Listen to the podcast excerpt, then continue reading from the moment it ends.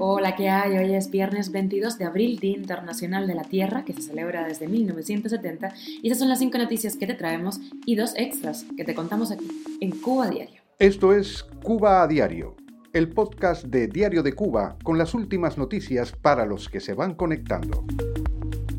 Ya se van conociendo detalles sobre esa reunión entre Washington y La Habana ayer jueves. Estados Unidos dice querer una migración segura, legal y ordenada desde Cuba. Y mientras Estados Unidos y La Habana dialogan, Moscú regala 20.000 toneladas de trigo al régimen de la isla.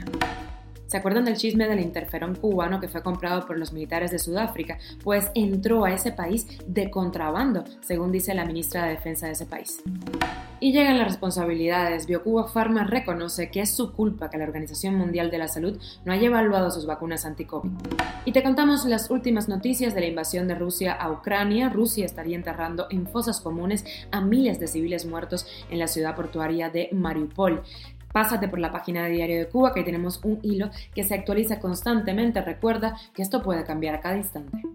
Esto es Cuba a Diario, el podcast noticioso de Diario de Cuba. Las conversaciones entre funcionarios de los gobiernos de Estados Unidos y Cuba celebradas ayer jueves se centraron en inmigración ilegal, las tendencias migratorias cambiantes, las deportaciones y las funciones de la Embajada de Washington en La Habana. Así lo dijo el portavoz del Departamento de Estado, Ned Priest. Estados Unidos dice querer una migración segura, legal y ordenada desde Cuba y asegura que busca fomentar la reunificación familiar y promover un mayor respeto por los derechos humanos y las libertades fundamentales en la isla.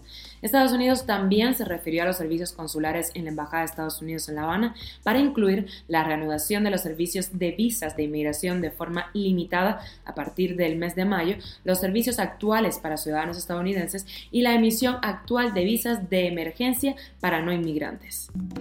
Y de forma paralela, mientras La Habana dialoga con Washington, Rusia le donó casi 20.000 toneladas de trigo al gobierno cubano, un regalo que buscaría aliviar el impacto de los altos precios mundiales de los cereales tras la invasión militar de Moscú contra Ucrania. Recordemos que Ucrania es uno de los mayores productores de trigo de cereales en toda Europa. El barco que transportaba el trigo ruso estuvo detenido debido a las sanciones de Occidente, según dice el embajador de Moscú en Cuba. Cuba a diario. Y el interferón cubano comprado por los militares de Sudáfrica entró a ese país de contrabando. Eso fue lo que dijo la ministra de Defensa de Sudáfrica, Tandi Modise, ante el parlamento de ese país. La investigación sobre el tema que ella encargó en 2021 demostró que las fuerzas de defensa de Sudáfrica violaron todos los protocolos en un negocio en el que el país incluso perdía dinero.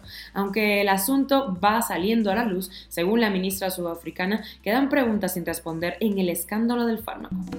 El presidente de Biocuba Pharma, Eduardo Martínez Díaz, reconoció que el retraso en obtener el reconocimiento de la Organización Mundial de la Salud para las vacunas cubanas es responsabilidad de las autoridades de Cuba. Admitió que hubiese preferido que la autorización llegara antes, pero aseguró que el retraso se debió a una decisión de las autoridades cubanas que habrían dado prioridad a la fabricación masiva de las vacunas. Según dijo, el cambio de instalaciones en donde se producen las vacunas retrasó todo el proceso. Las autoridades cubanas han dado dos fechas de septiembre del año 2021 para iniciar el trámite de homologación con la Organización Mundial de la Salud. Cuba a diario. Y viajamos a Ucrania, te damos las claves de la jornada. El alcalde de Mariupol urge a una evacuación total de los 100.000 ucranianos que siguen en la ciudad que Rusia ya ha dado por tomada, aunque Ucrania dice que no, que sigue formando parte de su país. Imágenes por satélites muestran posibles fosas comunes en Mariupol. Entre 3.000 y 9.000 civiles asesinados por los rusos pueden estar enterrados en una fosa común descubierta en el pueblo de Manush, en las afueras de Mariupol. Así lo denunció el servicio de prensa del ayuntamiento local. Estados Unidos eh, ha anunciado una nueva ayuda millonaria a Ucrania y ha vetado los barcos rusos. Rusia, por su parte, responde con sanciones a Kamala Harris y a Mark Zuckerberg. Y el presidente ucraniano Volodymyr Zelensky dice ante el Fondo Monetario Internacional y el Banco Mundial que su país necesita 7 mil millones de dólares al mes para poder subsistir.